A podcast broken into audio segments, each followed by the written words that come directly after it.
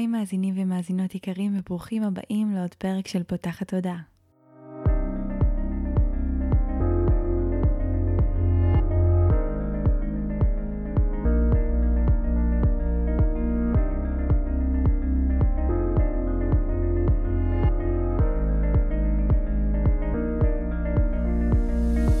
פותחת עונה היא תוכנית שנועדה להעביר רעיונות, לאתגר תפיסות קיימות, לפתוח את צורת החשיבה האוטומטית שנהוגה אצל כולנו, לכל מיני כיוונים חדשים במטרה להכניס יותר שלווה, קרבה, זרימה, אהבה וחופש, גם במערכת היחסים שלנו עם עצמנו וגם במערכות יחסים נוספות. אם עדיין לא הכרנו קודם, לי קוראים ניצן אלפסי, אני המנחה של הפודקאסט הזה, אני מאמנת תודעתית ומנחה תהליכי התפתחות אישית באמצעות כלים מעולמות התת-מודע, האנרגיה והרוח. ובפודקאסט הזה אני גם מראיינת וגם מדברת על כל מיני נושאים שמעניינים אותי ואני חושבת שהם בעלי ערך וחייבים להגיע לאוזניים שלכם. בפרק של היום אירחתי את רוני נייס, שהיא מטפלת ברפואה סינית שמתמחה בנשים, פוריות ומחזוריות האישה. נפגשנו לפרק אה, מדהים שנכנס וסוקר את כל החלקים בתוך ה cycle החודשי שלנו, איך הם משפיעים עלינו, גם ברמה הרגשית, גם ברמה הפיזית, גם ברמה האנרגטית. זה ידע שבעיניי הוא חובה לכל אישה שרוצה להכיר את עצמה, לכל גבר שרוצה להבין מה עובר על האישה שלו, כי זה הרבה מעבר ל... היא סתם רגישה, אני סתם דרמטית, זה לפני מחזור, יש ממש משמעות לכל שלב בתהליך וחשוב ממש להכיר אותו. אני אגיד בקצרה שאני ורוני הקלטנו את הפרק הזה ששנו, היינו קצת אה, צרודות. אה, פשוט היינו חייבות להספיק את זה לפני שרוני עברה לחו"ל, אז יש לנו קול ככה צרוד וסקסי. אה, מקוות שתאהבו את זה ושתהיה לכם האזנה נעימה. היי רוני. היי ניצן. אז הבאתי אותך לפרק הזה, כי היה לנו פרק פה בפודקאסט עם גיוד גונן, שדיברנו על החיבור לגוף, ובין היתר הזכרנו גם את. הסייקל החודשי, והבנתי שזה נושא שאפשר uh, להעמיק בו עד אינסוף, uh, ושהרבה אנשים לא כל כך מכירים את זה, או אפילו לא מבינים עד הסוף, או יותר נכון מבינות, למה חשוב לנו בכלל להכיר את הסייקל שלנו, ומה המשמעות של כל חלק. הרבה נשים גם אפילו קצת uh, רואות בכל העניין הזה של ההורמונים והמחזוריות, וה, והווסת שלנו איזשהו סוג של עול, שרק uh, מרחיק אותם מלהתעסק בזה. ובא לי שנדבר קצת על למה לדעתך כדאי אה, כן להכיר את זה, ומה הביא אותך אה, להעמיק בנושא הזה של המחזור החודשי שלנו, של הסייקל החודשי, ואיך אנחנו יכולות באמת להכיר וללמוד אותו טוב יותר. אז אני דווקא אתעכב על איזה משפט, ש... איזה מילה שאמרת בטעות, וזה מבינים ומבינות. אז אני חושבת שכן חשוב פה להגיד שכן יש פה איזה פספוס של הדבר הזה משני, משני המינים. זאת אומרת, אה, אישה עוברת עולם ומלואו בתוך הגוף שלה.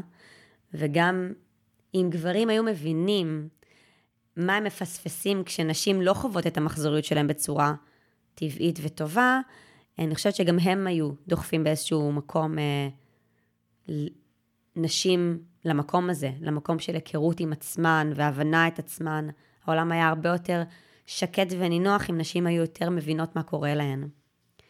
אני אתחיל במה שהרחיק אותנו מהגוף שלנו. אה, אני חושבת שמאז שגלולות והורמונים והתקנים נכנסו לחיים של נשים, הם עשו מצד אחד איזה שחרור מסוים לנשים, אנחנו לא צריכות לדאוג להיכנס להיריון, שזה היה באיזשהו מקום שחרור מיני נפלא, אני לא צריכה לדאוג ואני יכולה להיות חופשייה וספונטנית לעשות מה שבא לי, ואין חשבון לאף אחד. מצד שני, החומרים הכימיים האלה שנכנסו לגוף של נשים, או התקנים, אה, יצרו מצב שהרבה מאוד נשים סובלות מכל מיני סימפטומים לאורך החודש, אה, לא בהכרח מקשרות את זה לזה, ולא בהכרח... לא היה מין חשבון נפש עם הדבר הזה. זאת אומרת, אוקיי, זה מה שקורה, וזה זהו, וזהו. זאת אומרת, יש לי, הגלולות אולי מדכאות אותי מינית, מבחינה, אין לי חשק מיני, אבל בסדר, אני מעדיפה לא להיכנס להיריון. עצם המקום הזה גם, אז ההורמונים וההתקנים הרחיקו נשים מהגוף שלהן, כי הם בעצם מנעו מהן לראות מה קורה להן באופן טבעי. אז מה בעצם קורה להן באופן טבעי? זאת השאלה האמיתית. שאישה שואלת אותי, האם כדאי לי לרדת מאמצעי מניעה הורמונליים או מהתקנים, אני רגע מסבירה לה מה קורה בגוף שלה בלי. אז בואו נסביר מה קורה בגוף שלנו בלי. הסייקל שלנו, המחזור שלנו, הוא לא רק ימי הדימום התחיל נגמר, המחזור שלנו הוא מחזור שלם, אה, שמתחיל בימי הדימום, נמשך לביוץ, מביוץ לזמן שלפני דימום, ולדימום שוב. זה מחזוריות שחוזרת על עצמה כל חודש. בעצם זאת אולי התפיסה הראשונה שצריך רגע, ההבנה הראשונה שצריך רגע ללכת איתה. אה, הרבה מאוד נשים חושבות שמחזור זה הדימום, וזהו. לא הרבה מאוד, אגב, גם אני, לפני שהתעסקתי בבריאות האישה, לא כל כך התעסקתי במחזוריות הזאת, אוקיי, אז זה מגיע לדימום. לא הייתי מתעסקת בזה יותר מדי, לא היה עניין. רק אחרי שהבנתי כמה זה עולם ומלואו, התחלתי להתעסק בזה ולשאול שאלות. אז בגדול, המחזור מחולק לארבעה שלבים, בגדול ובקטן. ימי הדימום, שבהם מבחינה הורמונלית אנחנו במקום הכי פחות אנרגטי שלנו. אנחנו, האסטרוגן נמוך, הפרוגסטרון נמוך, הגוף מקבל אות לאבד דם, ובזמן הזה האישה באיזשהו מקום מאוד מכונסת, מאוד עם עצמה, מאוד צריכה לדאוג לעצמה ולצרכים שלה, מבקשת קצת להתנתק ממה שקורה סביבה, וזקוקה להרבה שקט. הדבר הזה נכון כשאישה שמה לב למקום הזה בכלל. רוב הנשים שאני מכירה, והרבה פעמים גם אני בעצמי, בזמן וסת הולכים לעבוד עם הילדים, עם חברות, במסיבה, בחתונה, בחופשה, ב... המקום הזה של רגע, אני בווסת, אני במי הדימום שלי, עדיף שאני אהיה בשקט שלי, הוא רגע מין הבנה שצריך לקחת איתנו. זאת אומרת, היום, גם אם אני עסוקה ביום הזה של היום הראשון של הווסת, אני יודעת שאני מורידה מעצמי מה שאני יכולה. זאת אומרת, עד כמה שניתן לי, אני עושה את זה.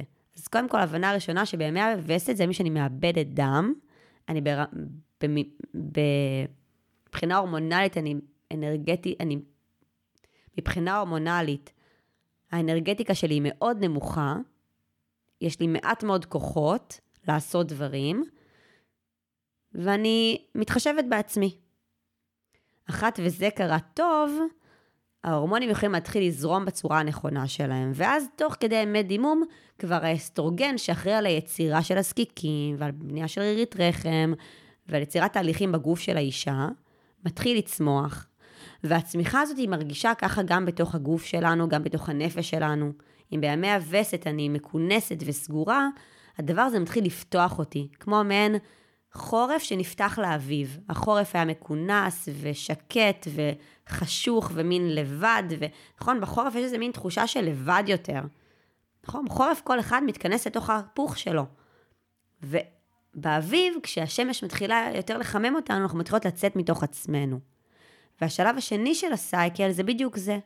אני רוצה רגע לשאול אותך לפני שנעבור לחלק השני, אם רגע אני נמצאת בחלק הראשון, יש לך עוד המלצות איך נכון אה, לא יודעת אם נכון זו הגדרה, אבל איך יהיה לנו יותר נעים לעבור את הימים האלה, מה יאפשר לנו אה, להפיק, אני, אני רואה בימים האלה גם סוג של מתנה, כזה רגע להתכנס, רגע להיות בהתבוננות על החיים שלי, על הדברים שאני עוברת בתוכי, אז אם יש לך איזה שהם הצעות אפילו ברמה גם הפרקטית וגם הרגשית, התכווננותית, אנרגטית, איך אפשר לעבור את הימים האלה, כי זה ימים שהם...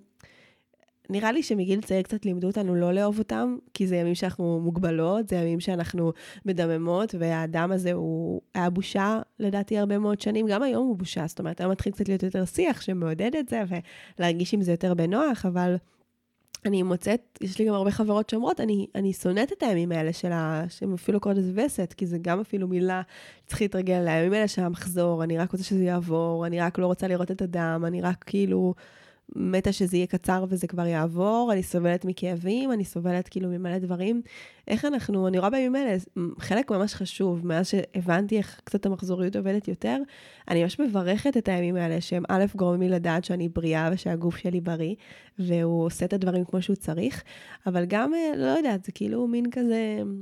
אני לא יודעת, אני התחלתי לאהוב את הימים האלה, אז בא לי לשמוע ממך אם יש לך רעיונות או נקודות מבט נוספות, איך אפשר לגשת ליום הזה, לימים האלה למעשה, באנרגיה אחרת, ולא להיות בתחייה עליהם, כי גם התחייה הזו לדעתי משפיעה על איך שאנחנו חוות את המחזור עצמו, את הווסת, את הכאבים שבה וכולי.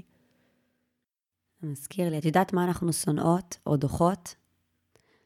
אנחנו שונאות ודוחות מעצמנו דברים או שגורמים לנו סבל, שאנחנו סובלות תוך כדי, או שאנחנו פשוט לא מבינות למה הם קיימים ולמה זה עושה לי טוב. והימים האלה של הדימום הם ימים של אה, קודם כל מנוחה והרפייה ושחרור מכל הדוינג הזה של העולם. אנחנו כל כך עסוקות בעשייה בעולם הזה, שהימים האלה של הדימום הם ימים שאני מבקשת מהאישה רגע לא לעשות כלום. אפילו לא לעשות ספורט. כי זה נורא קשה לאנשים לא לעשות. גם לי. וזה ימים שאני מבקשת, תהיי במנוחה, תדאגי לעצמך, תזיני את עצמך, אל תעשי כלום. יש עניין עם גלולות שלוקחים אותן ברצף, את מכירה את זה? הרי אם אמרנו שגלולות מדכאות את המשחק ההורמונלי, אז למה אני צריכה בכלל לקבל וסת? לדמם? הרי זה לא מחזור. אז uh, ברגע שאני מפסיקה את ההורמונים, הגוף מבין אין הורמונים, מקבל אות, לאבד רירית רחם, אבל אין בזה שום עניין. לא היה ביוץ, אין ביצית שם, ש... זאת אומרת, לא קרה כלום, למה צריך דימום בכלל אם אין, וס... אם אין סייקל? והרבה רופאים אומרים, פשוט קחי רצוף. עכשיו, באופן עקרוני, יש בזה משהו. אבל אם אני רגע לוקחת את הדבר הזה, מסתכלת עליו בצורה טיפה אחרת ואומרת, הפעם היחידה שאישה מרשה לעצמה קצת, קצת להתלונן, קצת להיות בתוך עצמה, קצת להרשות לעצמה, לא להתלונן, אנחנו יודעות להתלונן, אבל קצת להרשות לעצמה, זה בימים האלה שהיא מדממת. היא קצת מרשה לעצמה להוריד רגל מהגז, כי גם הגוף שלה לא יכול. אז למרות שכביכול אין עניין עם הדימום הזה כשאני לוקחת אמצעי מניעה הורמונליים או התקנים, התקן הורמונלי, אה, לפחות יש את הזמן הזה שאני יכולה רגע לנוח, ואני מרשה לעצמי לנוח, אז, אז תדממי. עדיף תדממי, עדיף להפסיק ולא לקחת רצוף, רק כדי שיהיה לך את האות הזאת שאומרת לך, עכשיו את נחה. ואם נדבר רגע על, על משהו פרקטי יותר, על המלצות, אז קודם כל, התחלתי ואמרתי שזה ימים שאנחנו זקוקות למנוחה. לתת מנוחה. ההמלצה הכי הכי הכי הכי מהכל הימים האלה, זה לנסות להיות עד כמה שפחות ב... בתנועה, בעשייה, בעומס, במתח. בימים האלה בחודש, לסמן לי אותם, במידה והמחזור שלי סדיר, ואני יודעת מתי הוא מגיע, ולדעת מראש, זה ימים שאני לא שמה לי עשר פגישות ביום. אני אולי אשים פגישה אחת, שתיים. לנסות להוריד מעצמי מראש. יש לי, אני רוצה להיפגש עם חברה, אני לא אקבע את זה בימים שאני מדממת בשמונה בערב והולכת לישון באחד בלילה. כי אני רוצה להוריד ממני. אז קודם כל בהתכווננות של, ה... של הלוז שלי, להוריד מעצמי כמה שאני יכולה. אחר כך, גם לדעת שאני רוצה הזנה באותו זמן, אז לבקש מהבן זוג שלי, מהמשפחה שלי, תפנקו אותי, תנו לי. אם הבן זוג שלי יודע שאני בדימום שלי, ואני, והוא יודע שאני צריכה הזנה, אז הוא גם... זה גם משהו בו ש, שהוא יודע שאני רוצה את זה, שאני צריכה את זה, שזה יעשה לי טוב. ואם אנחנו אוהבים אחד את השני ואכפת לנו אחד מהשני, אז אנחנו רוצים לעשות אחד בשביל השני, וזה יעזור לאנשים שמסביבנו לעשות בשבילנו משהו מדויק יותר. אז, אז גם לידע רגע את מי שסביבנו ומי שחי איתנו, שזה ימים כאלה שאני חלשה יותר, ובא לי שיפנקו אותי. ומבחינת רגע פיזיות, אם אני סובלת בימים האלה, אני לא יודעת אם כולן מכירות, אני לקח לי הרבה זמן להיחשף לזה, יש שיטה שנקראת שיטת ההתרוקנות. היא שיטה שאומרת, בגדול, בוא נרפה את האגן והרחם כדי שהערירית תוכל לצאת ביעילות ובמהירות ובקלות. זה מין ישיבה, אנחנו קוראות, וכשאנחנו קוראות האגן משוחרר, משחרר את הרחם, וכשזה קורה, בעצם ימי הדימום מתקצרים, כי בעצם הדימום יותר יעיל. פחות כואב לנו כי אנחנו, בעצם כשאנחנו משילות את הרירית, אנחנו זקוקות למין הרפייה שם, הרירי, הרחם מתכווצת כדי לשחרר. אז אם אני מרפה את האגן, הפעולה הזאת קורית יותר ביעילות, יותר בקלות. אז אם אני כל היום זזה ורצה והולכת וחוזרת, אני בעצם לא, לא מאפשרת לדבר הזה לקרות בצורה טובה. אבל אם אני כורעת, ונותנת לזה זמן, הדבר הזה קורה יותר ביעילות. אז זו שיטה שלמה, יש עליה קצת בדף שלי, עשיתי על זה live עם גאות, אה, שדיברה פה, אבל אה, אני לא ארחיב עליה יותר מזה. עכשיו אני אגיד, יש דרך גם להרפות רגע את האגן, לעשות תנועות אגן, שיאפשרו לרירית להשתחרר בקלות יותר, וזה יכאב לי פחות, יותר יעיל, אה, ופחות כואב, כן. יש לי שאלה רק לוודא שהבנתי, קוראות זה נגיד אה, קצת כמו לעשות פיפי בטבע? כאילו ממש נכון, לשבת כמו ממש כובסת? ישיבה, כן. למי שמגיע... קריאה, מה... נכון, ישיבה, קריאה. ממש אפשר לראות בלייב שלי את הדבר הזה, שעשינו על זה. ממש אפשר לראות את הישיבה, אפילו הדגמנו אותה. אבל ממש כן, קריאה, אפשר לשבת על השירותים, אפשר לשבת באמבטיה, לקרוע באמבטיה. בגדול, בהתחלה, כשאנחנו לא מודעות ל... ל... ל... לגוף שלנו, אז עושים את זה בצורה יזומה. את קמה בוקר, קורעת, הולכת לישון, קורעת לפני השינה. עם הזמן את מתחילה להרגיש את הגוף שלך רוצה לשחרר את הרירית, הוא נותן לך איזה סימן של או קיבוץ או אי נוחות, ואת כבר יודעת שאת צריכה לרוץ לקרוע. אז בהתחלה זה יזום, אחר כך הגוף כבר, את כבר לומדת את עצמך. אבל זו נגיד שיטה מדהימה למפחיתה כאבים משמעותית. מדהים, יופי. שמחה שהעלינו את זה. מה, מה השלב הבא אחרי שאנחנו עוברות את הימי דימום? אז נגמרו ימי, ימי הדימום, אז נגמרו ימי הדימום, ותוך כדי הדימום אמרנו שהאסטרוגן מתחיל כבר לעלות, והרירית מתחילה להיבנות, והזקיקים מתחילים להבשיל, ומשהו בי מתחיל להיווצר. אני אנרגטית מתחילה לצאת מתוך עצמי, כמו שבאביב הטבע מתחיל להתעורר, ככה גם אני מתחילה להתעורר. והדבר הזה הוא באופן עקרוני נעים לנו. יש גם מצבים שהוא לא נעים לנו, וזה במצ... במצבים שהגוף לא מאוזן הורמונלית, אבל בואו נדבר רגע על איזון הורמונלי, נעים לי.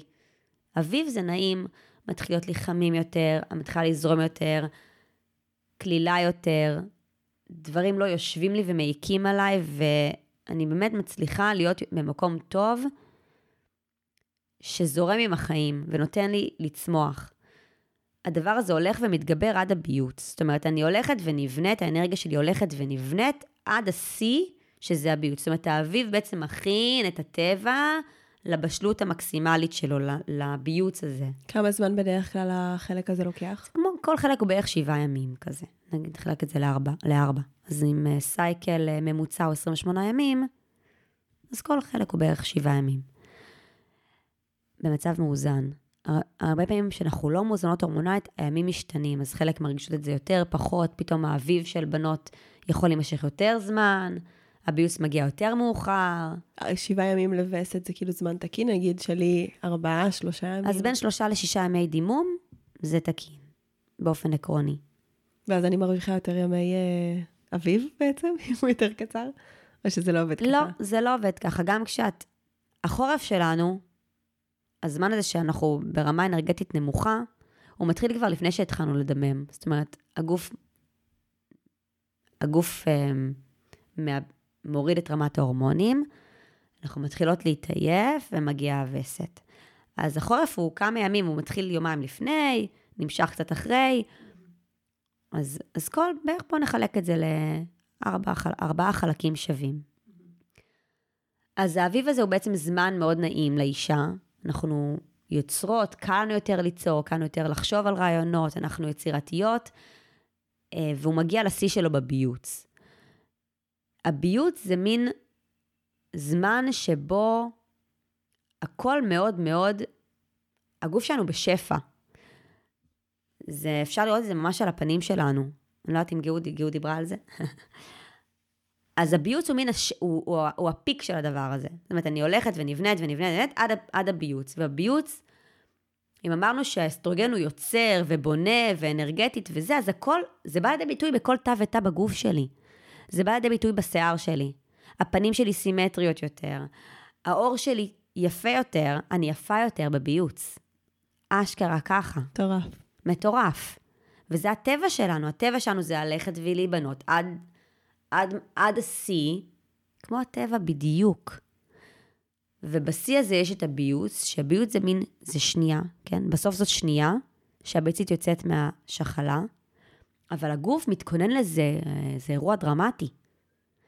אז אמנם זה שנייה, אבל הרבה נשים חוות בזמן הזה כל מיני סימפטומים, זה יכול להיות כאבי ראש, זה יכול להיות מצב נפשי מסוים, לא נעים, עייפות גדולה, נפיחות. מעניין, כי את כאילו מתארת את זה כשלב מאוד זוהר, ומנגד זה, אז איך אני באמת יכולה לזהות? אני רגע אעשה הקדמה, אני הפסקתי עם גלולות לפני אה, משהו כמו שבעה חודשים, ואני נורא רוצה ללמוד את זה יותר, כאילו, אתה, לזהות באמת את השלבים. אז איך אני יכולה לזהות שאני בביוץ, אם את אומרת כאילו שמצד אחד זה שיא, ומצד שני גם יכול להיות שאני ארגיש תחושות יותר קשות. אני רגע אחזור למקום ההתחלתי. במצב מאוזן לגמרי, אין את זה בעולם, כן? מצב איזון הורמונלי מושלם, הביוץ לא מורגש כמעט, איזה קיבוץ בבטן, תחושה של שיא. האישה מרגישה שהיא יכולה לדרוש מה שבא לה, לעשות מה שבא לה, היא בשיא שלה. אבל הדבר הזה הוא חלק ממכלול שלם של דברים. זאת אומרת, בואי, לחיים האמיתיים, השפע הזה והשיא הזה מגיע על מצע של משהו. עכשיו, למה נשים סובלות בימים האלה? כי הרבה מאיתנו מאוד עמוסות, לא נחות מספיק, לא אוכלות מספיק טוב, לא שמות לב לעצמנו, ואז כשהשיא הזה מגיע, הוא מגיע תוך כדי הרבה עומס, תוך כדי הרבה לחץ, תוך כדי עייפות. אני עכשיו בתקופה הכי עמוסה שהייתה לי בחיים, מכל מיני סיבות. והביוט שלי החודש עייף אותי בקטע, כאילו אמרתי, למה עכשיו בכלל ליצור הזדמנות, למה, למה לתת הזדמנות ליצור חיים עכשיו בכלל? כאילו, איך הגוף שלי מאפשר לעצמו, בתקופה הכי לחוצה והכי עמוסה שלי ever, ליצור חיים? למה הוא לא בכלל, למה הוא לא לבד אומר, אה, חודש לא כדאי? אז אין את זה, יש מחזוריות והיא קורית כל חודש, ועכשיו, כשהגוף שלי בשיא שלו ורוצה לבייץ, זה בא על מצע של עייפות, אני עייפה.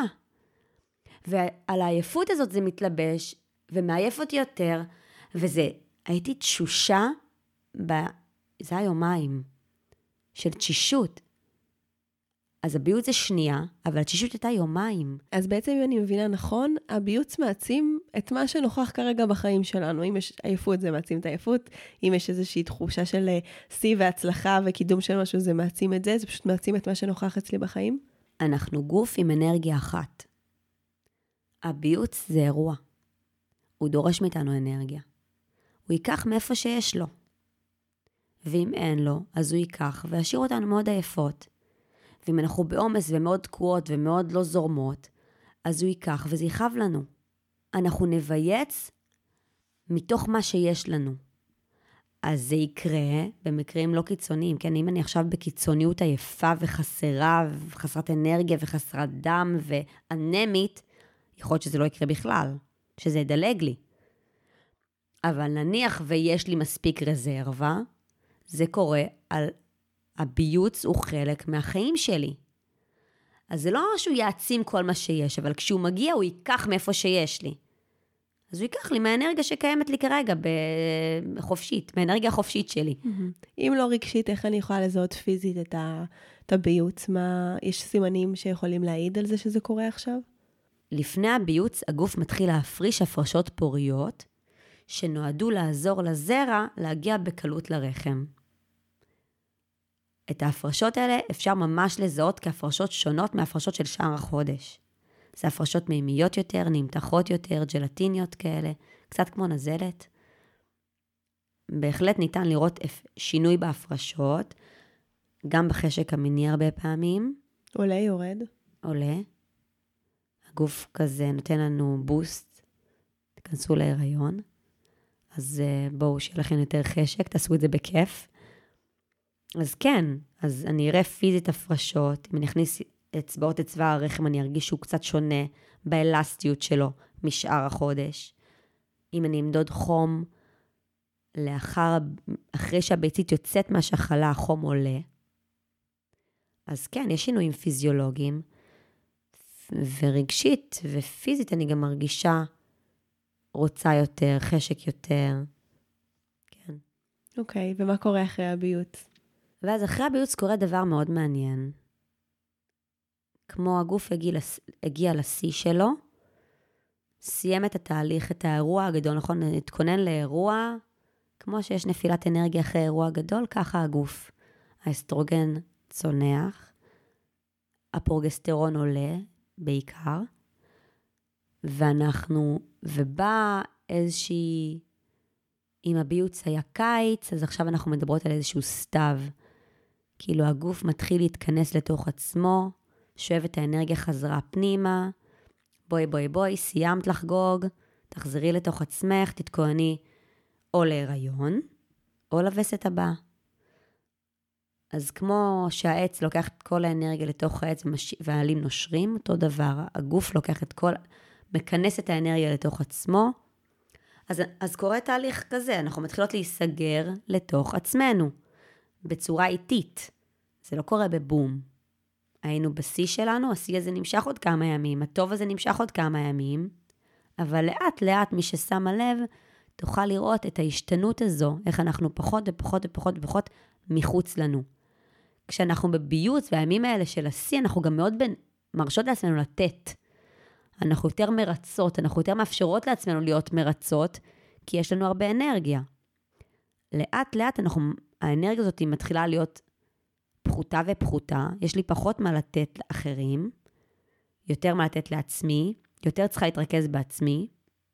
אז קודם כל, פיזית זה מה שאני מרגישה, ממש כמו מין התכנסות לתוך עצמי. והפרוגסטרון עולה, ההורמון הכבד הזה, ורגשית מתחילות לעלות לי שאלות. מה אני עושה בחיים האלה? מה אני צריכה את זה? מה אני צריכה את העבודה הזאתי? מה הבן זוג הזה, עם זה נתקעתי לכל החיים? השאלות ה... הם... אנחנו גם צריכות, אפשר ממש לראות שהן חוזרות על עצמן, השאלות האלה. כל חודש, יש זמן בחודש, אנחנו יותר שואלות את עצמנו שאלות של עומק כאלה, שנראות לנו גורליות נורא. זה כאילו שלב שנורא כזה נראה לנו גורלי, כאילו זה מה שבחרתי בחיים שלי, אלוהים ישמור. איך מתמודדים עם זה שזה בא כל חודש? כאילו, אני מאוד מכירה את מה שאת אומרת, וזה לפעמים לא קל, זה כזה, אתה, אתה כל פעם, כל חודש את מתמודדת עם, עם ספקות ושאלות, ורצון לעזוב הכל אצלי, זה כזה, נו, מה העסק הזה, ואין לי כוח, ולמה הלכתי להיות עצמאית? ו, וברור שכאילו כל חודש גם במה שעברתי בו, וההשפעות שלו, אבל, אבל לפעמים זה, זה מעייף. אז אולי עם זה היינו צריכות להתחיל. דווקא זה היופי ש, שבמחזוריות הזו, אני יודעת שזה יגיע. חלק מהיופי של להתבונן במחזוריות שלנו זה שאני יודעת מה הולך להגיע. אני יודעת שהימים האלה הולכים להיות ימים של כמו חשבון נפש כזה. ואם אני יודעת את זה, אז אני גם יודעת להתכוונן למקום הזה, ואני יודעת שזה יגיע, וכשזה מגיע, אני א', לא מופתעת, ב', לא מבקרת את עצמי, ג', מכילה.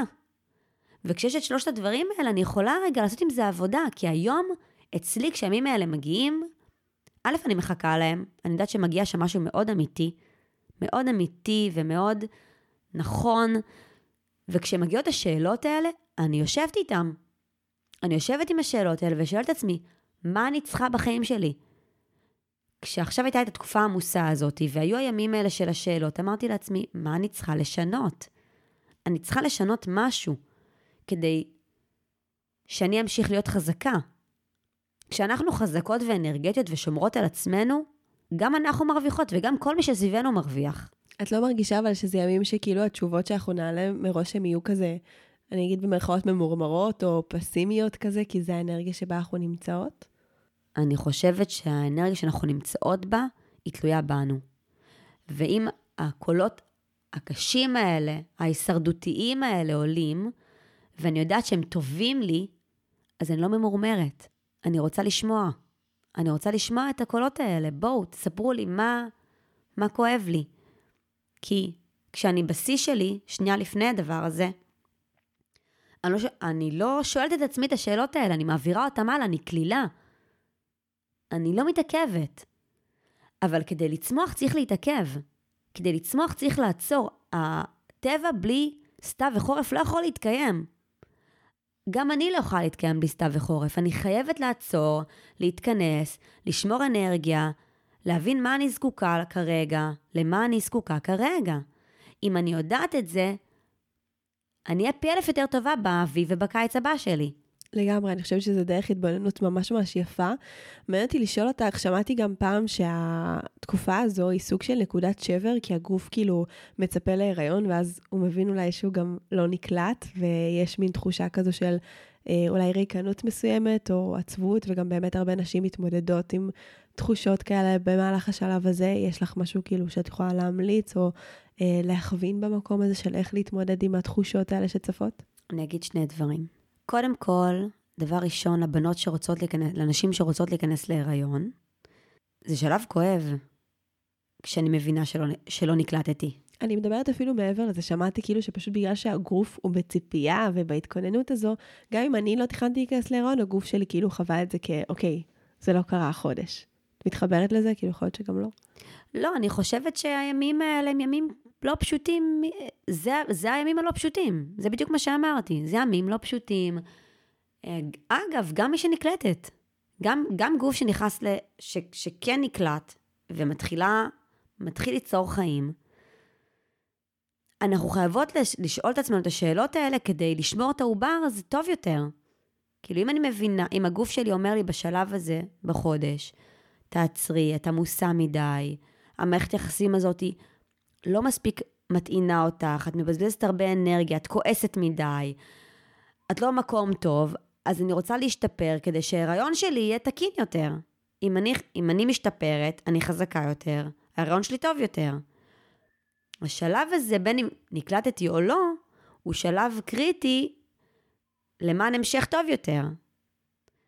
עכשיו, יש הרבה מאוד נשים שהשלב הזה, גם בלי קשר להיריון, הוא לא פשוט. זאת אומרת, נגיד מחזור ש... בלי הריון, שאני רגע לפני וסת, נשים בשלב הזה, חלקן סובלות מאוד, כואב להן, הן מדוכא... יש דיכאון, יש נפיחות בשדיים, כאב בשדיים, רגישות. יש נשים שהשלב הזה מאוד פיזית, לא פשוט להן. ולהן אני אגיד שזה שלב שחשוב מאוד בו, יחד עם ההתכנסות של הגוף, להמשיך ליצור תנועה. לזוז, ללכת, להזיז את האגן, לפרוק אנרגיות, בין אם זה בשיחה טובה עם חברה או עם הבן זוג, או בין אם זה במשפחה, למצוא את המקום שלי לפרוק אנרגיה בכל דרך שהיא פיזית ורגשית. בצורה טובה ונעימה, לא בצורה של השתלחות במישהו, אלא במקום של יש לי אנרגיה, אני טעונה מאוד, הגודש הזה בשדיים, הכאב הזה שלפני וסת, זה מין הגוף טעון ולא פורק. אז לפרוק את זה כדי שהווסת שלי תבוא טוב יותר. הרבה נשים בשלב הזה מתכוננות לווסת, ואז הווסת שלהן נורא קשה. יש הרבה נשים שסובלות מכאבי וסת, כאבים בימי הדימום. חלק מזה זה חוסר תנועה של הגוף. אז בזמן הזה שווה לעשות את זה, שווה לפרוק, שווה לזוז, שווה, שווה ללכת.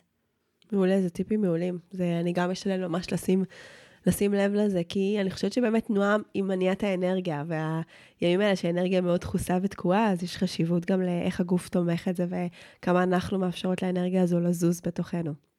דיברנו הרבה על הנושא הזה של איזון הורמונלי, כאילו נתת כל מיני דוגמאות על uh, מה קורה כשהגוף הוא כן במצב איזון, אבל אמרת שזה כמעט ולא קורה, זאת אומרת שרובנו לא מאוזנות הורמונלית. אז אני אשמח שתספרי לנו קצת מה משפיע על איזון הורמונלי, איך אני יכולה לדעת האם אני מאוזנת, מה אני יכולה לעשות כדי להחזיר את הגוף שלי יותר לאיזון, ופשוט להרחיב על הנושא הזה קצת יותר. בוא נדבר רגע על איזון מחזורי. כשיש איזון במחזור שלי, יש חלוקה שווה בין בנייה לבין פרידה.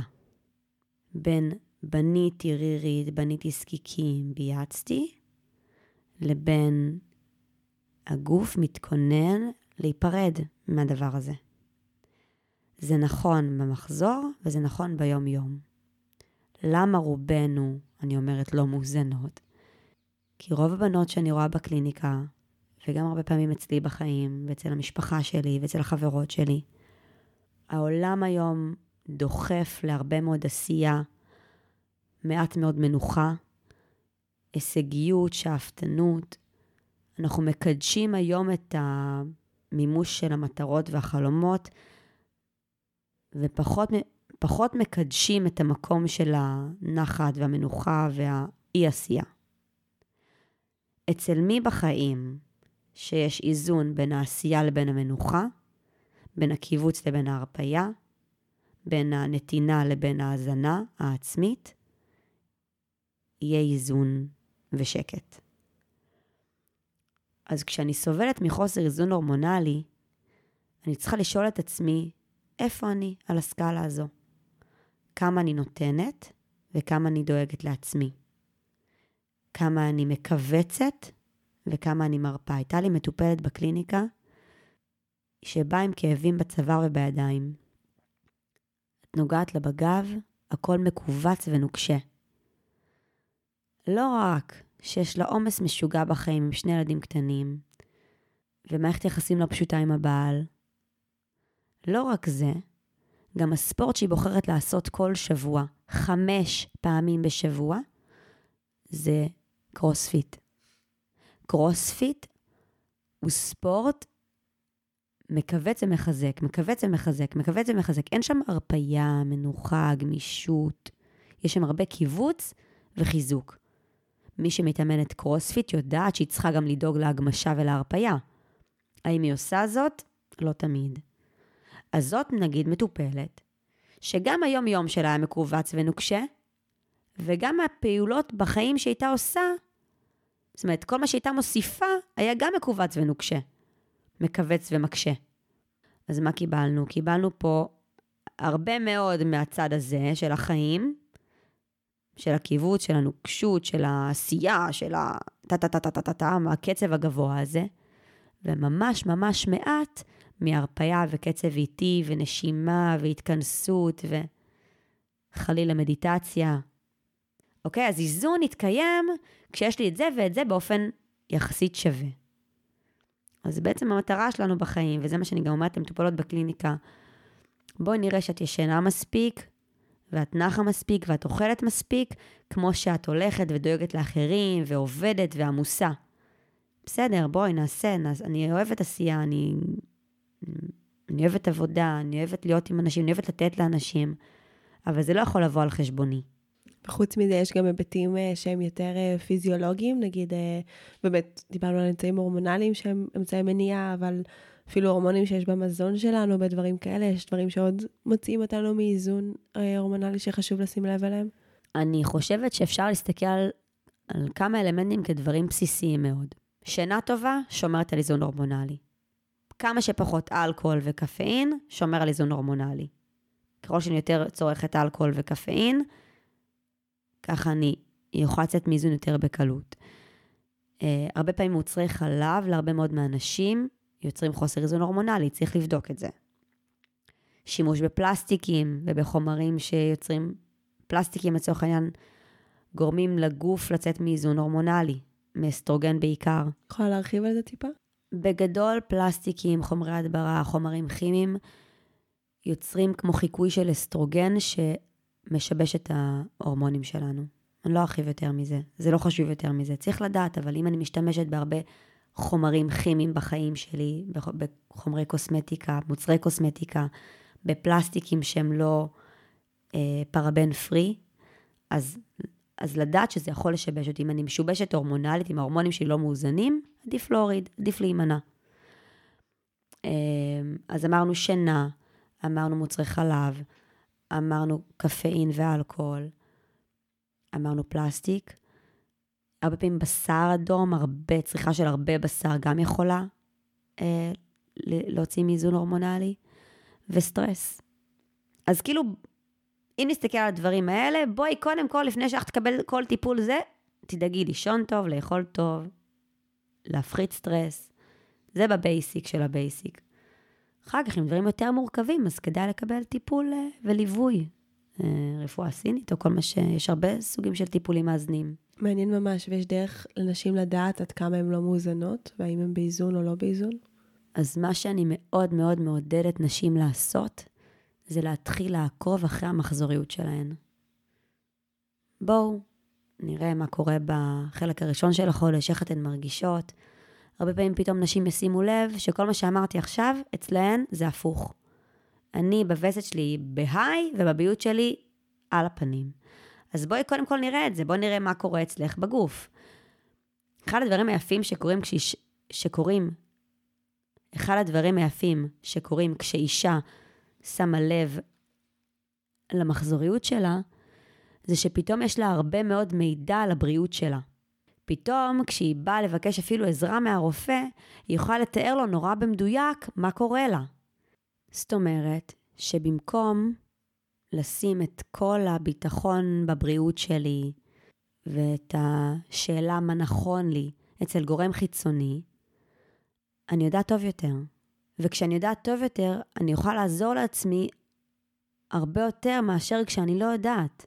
כי אם אני באה לרופא ואני אומרת לו, יש לי פטריה וגינלית, מגרד לי, שורף לי, לא יודעת מה קורה שם.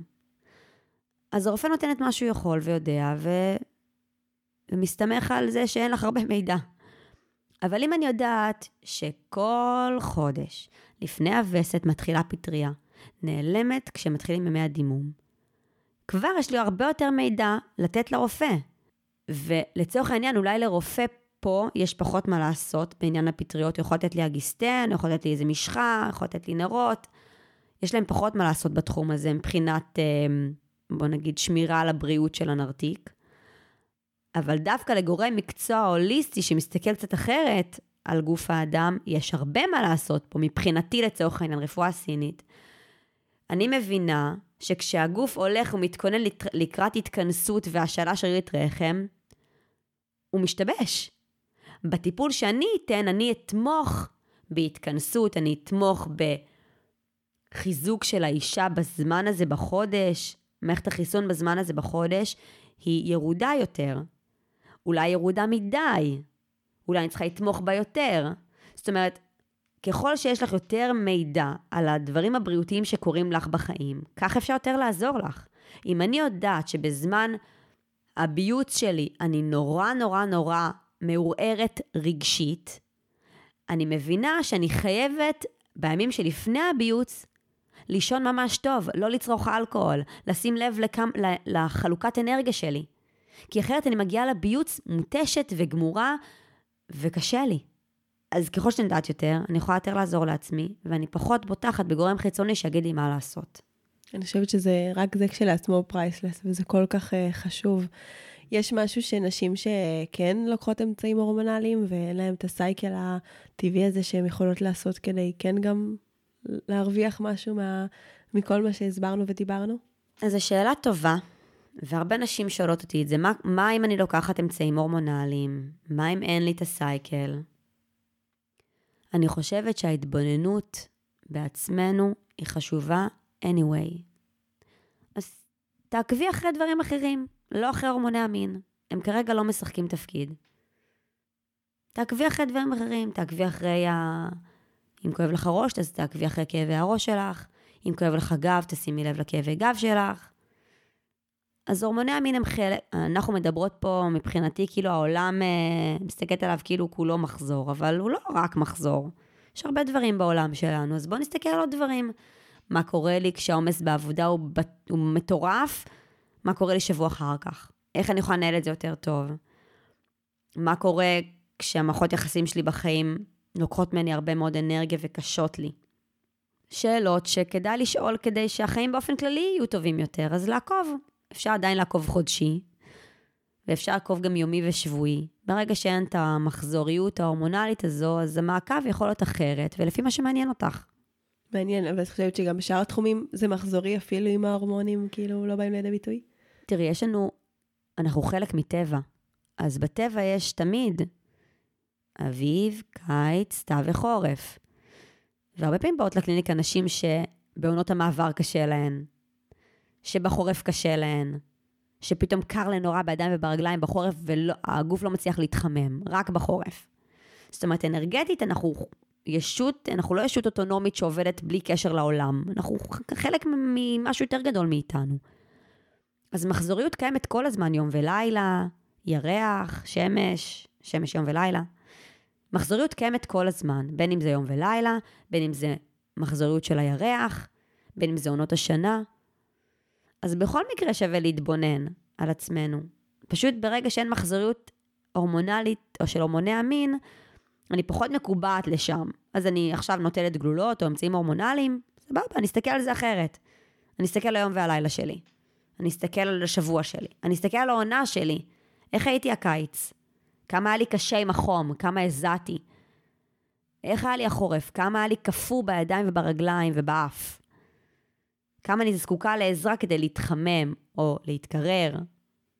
אני חושבת שיש משהו גם מאוד יפה במחזוריות הזו, שהיא מזכירה לנו שהכל בר חלוף, שגם אם עכשיו אני בחורף שלי וגם אם עכשיו אני בקיץ שלי, אז הכל הוא זמני, והכל זז והכל נע, וגם אם עכשיו אני נמצאת בשפל, אז אחריו תגיע גאות, וגם אם עכשיו אני בתקופה כזו של נשירה, אז אחריה תבוא הצמיחה.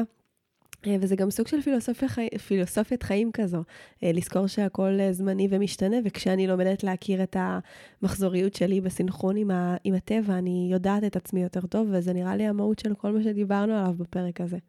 כן, נראה לי שזה סיכום ממש טוב. אני חושבת שאנחנו חי... החיים מלאי אי-ודאות. יש קורונה, אין קורונה, יש מלחמה, אין מלחמה. אם יש משהו שהוא כן ודאי, זה ההשתנות הפנימית שלי שקורית כל הזמן. ודאי זה שיש יום ושיש לילה. ודאי זה שיש עונות קבועות. הן יכולות להשתנות בתחושה שלהן הסובייקטיבית שלי, אבל הן קיימות. השינוי קיים, העונות קיימות. אז להכניס ודאות לאי-ודאות זה תמיד דבר מבורך לבני אדם. אנחנו זקוקים לוודאות, זה עוזר לנו לחיות טוב יותר, זה עוזר לנו להיות שמחות יותר, שמחים יותר. אז אה, כן, נראה לי זה סיכום טוב של העניין. אני חושבת שהוודאות הזאת היא עוזרת מאוד. מדהים, אני מסכימה לגמרי. תודה רבה, רוני. היה לי כיף. אז אם אנחנו רוצות לסכם את הפרק הזה, הנה כמה דברים פרקטיים שאתן יכולות לעשות כדי להתחבר ולהקל על הסייקל החודשי שלכם. אז דיברנו שבזמן הווסת חשוב שננוח, שנתכנס ונרפה. דיברנו על הרפאיה בקריאה, שמאפשרת התרוקנות יותר טובה של הדם ותגרום לנו לפחות כאבים. דיברנו על הימים שהאנרגיה נבנית אחרי הווסת, לתעל אותם לטובת יצירה ופעולה ולהגיע לימי הביוץ מנגד לא מותשות. אחרי הביוץ דיברנו על השאלות שעולות, על התחושה שמתערערת ולא להיבהל מזה שזה זמן חשוב להתפתחות שלנו כנשים, שזה טבעי וזה זמן של דיוק. דיברנו על החשיבות של להיות בתקופה אחרי שהביוץ קורה בתנועה. אה, לקראת הווסת כדי שהיא תהיה זורמת. דיברנו על האיזון ההורמונלי שלנו שהוא קורה קודם כל בעזרת שינה והפחתת סטרס, ויחד עם זה גם מודעות למזון שנכנס לגוף שלנו ולאיך שזה משפיע עלינו. ובסוף דיברנו על זה שהכל מחזורי, ואנחנו רוצות למצוא בזה את הוודאות בעולם שהוא משתנה. אני מקווה שנהנתם מהפרק הזה למרות הצרידות שלי והצרידות של רוני, ונתרמתם ממנו. אנחנו ממש נשמח אם תשתפו אותו עם נשים וגברים נוספים שאתם חושבים וחושבות שזה יכול לתרום להם ולעזור להם. ואנחנו נתראה בפרק הבא. שיהיה שבוע טוב.